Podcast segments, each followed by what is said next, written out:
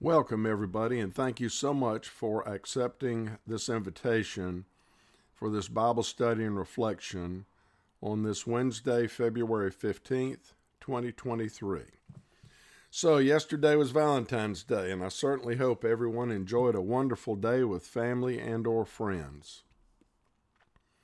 Now let us begin in the name of the Father, and of the Son, and of the Holy Spirit. Amen. Peace be with you.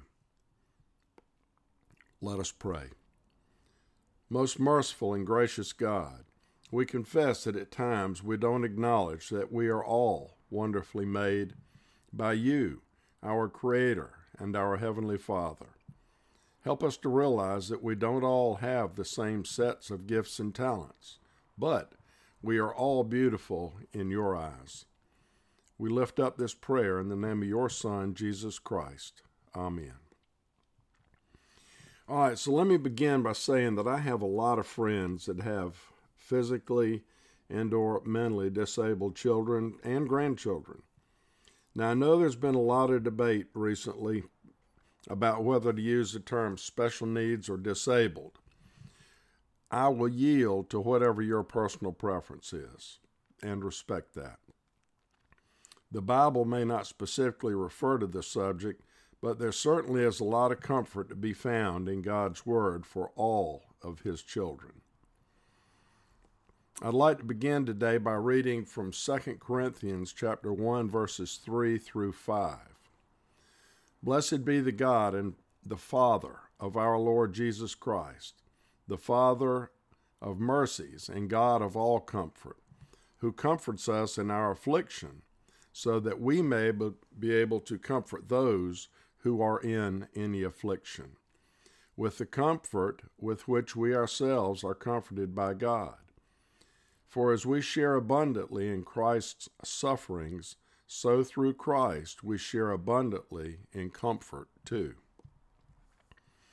Now, I'd like to share a very short story with you that I read recently that, that really speaks directly to understanding and accepting and seeing the many wonderful blessings that God gives us. This story is written by Gail Gabrielle, and here is her story. Life is like a poker game. It is impossible to change the cards that we are dealt, but what really counts is how the hand is played. In 1989, I received a hand that I had absolutely no idea how to play. My adorable, spunky two year old with his trademark spiky blonde hair had just been diagnosed with a form of autism. I was devastated. We also found that little Zachary was nonverbal, which added to a unique twist to his autism. Imagine not being able to express your needs, wants, or emotions. The frustration must be monumental. It was even impossible for Zach to tell us when he was in pain. We kept trying to find a communication method that would work, but he was unable to focus long enough on any technique. After all, he was just a toddler exploring his environment, which was filled with many sights, sounds, and adventures. His exasperation grew along with my desperation to make his world coexist comfortably with ours. Eventually, I began losing touch with little things that used to make a difference reading a favorite book, taking a long walk, driving with the top down on my Jeep. Instead, I found solace in climbing into bed at night, hiding under the sheets, and forgetting about this poker hand that I was not playing very well. Time marched on. As Zach trudged through the terrible twos, he struggled to find ways to make himself understood. Dragging family members by the hand offered limited possibilities at best. We tried to keep pace with him. Current technology didn't interest him. When all else failed, my creative, industrious son drew upon his quirky, problem solving strategies, finding him perched on top of the refrigerator or sitting on the top shelf of a bookcase were not unusual occurrences in our household.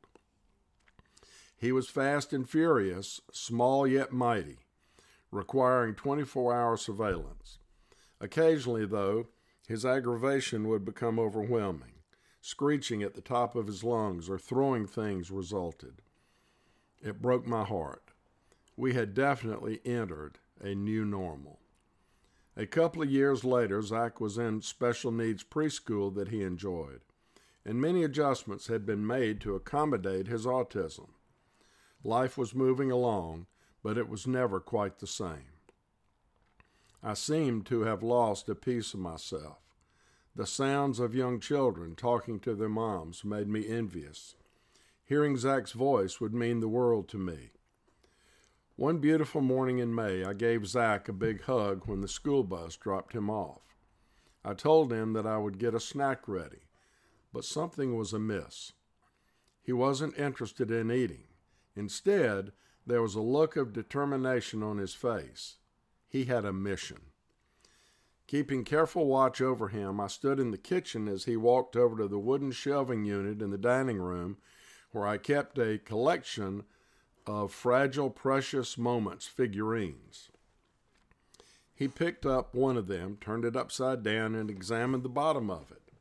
Part of me wanted to say, Please put that down, Zach, but the words got stuck. Something told me to remain silent. As he put down the statue and picked up another one, following the same process, I realized he was looking for something. This went on for a few minutes.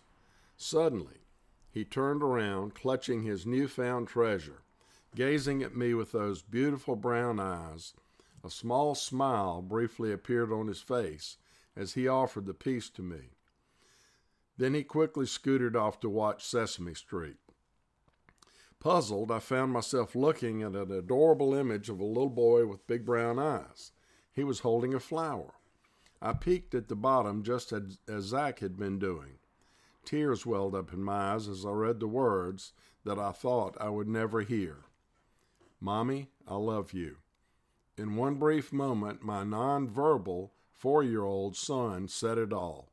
A little boy who had to struggle to make himself heard came through loud and clear.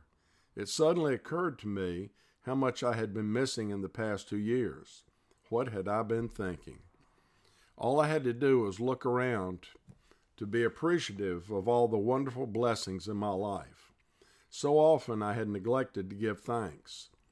Whispering a soft, Thanks, God, I walked over to my son and gave him a warm, snuggly hug. I love you too, Zach. Thirty years later, I still recall the morning that a loving, silent message taught me to count my blessings daily, fill my heart with gratitude, and learn to play my cards like a pro. What a great story. I think it underscores how easy it is to misunderstand kids like Zach and how God's love can manifest itself in and through kids just like little Zach. The story also reminds me of several passages from Scripture in the book of John. Jesus is traveling with his disciples and heals a man that was blind from birth. The disciples' misunderstanding is clearly on display in these passages. The works of God are manifested for those who have eyes to see them. Listen to the reading from John chapter 9, verses 1 through 3. As he went along, a man he saw a man blind from birth. His disciples asked him, Rabbi, who sinned, this man or his parents, that he was born blind? Neither this man nor his parents sinned, said Jesus, but this happened so that the works of God might be displayed in him. Here's a quote from a mom regarding the scripture I just read. I don't know her last name, but her first name is Sarah and I quote As a special needs mom, this is one of the most powerful verses in all of Scripture to give me hope. God isn't punishing me or my children. I don't believe God wants these challenges for our family, yet I also believe God will somehow use it for His good purposes. I trust in that during the hardest of times. End quote. And here's another wonderful one where the psalmist reminds us that we are all wonderfully made works of God. This is Psalm 139, verses 13 and 14. For you created my inmost being. You knit me together in my mother's womb. I praise you because I am fearfully and wonderfully made. Your works are wonderful. I know that full well.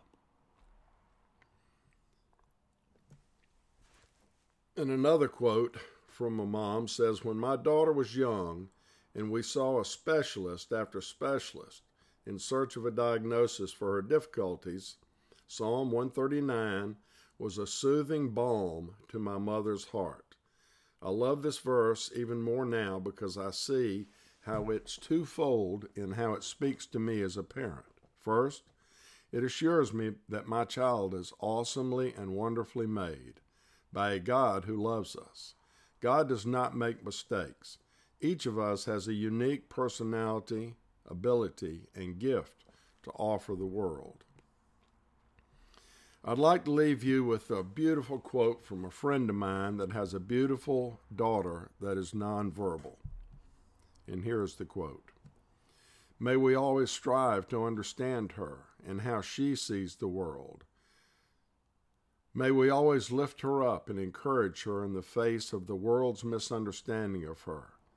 She is perfect in God's eyes. Oh, if only to have his vision. End quote. Let us pray.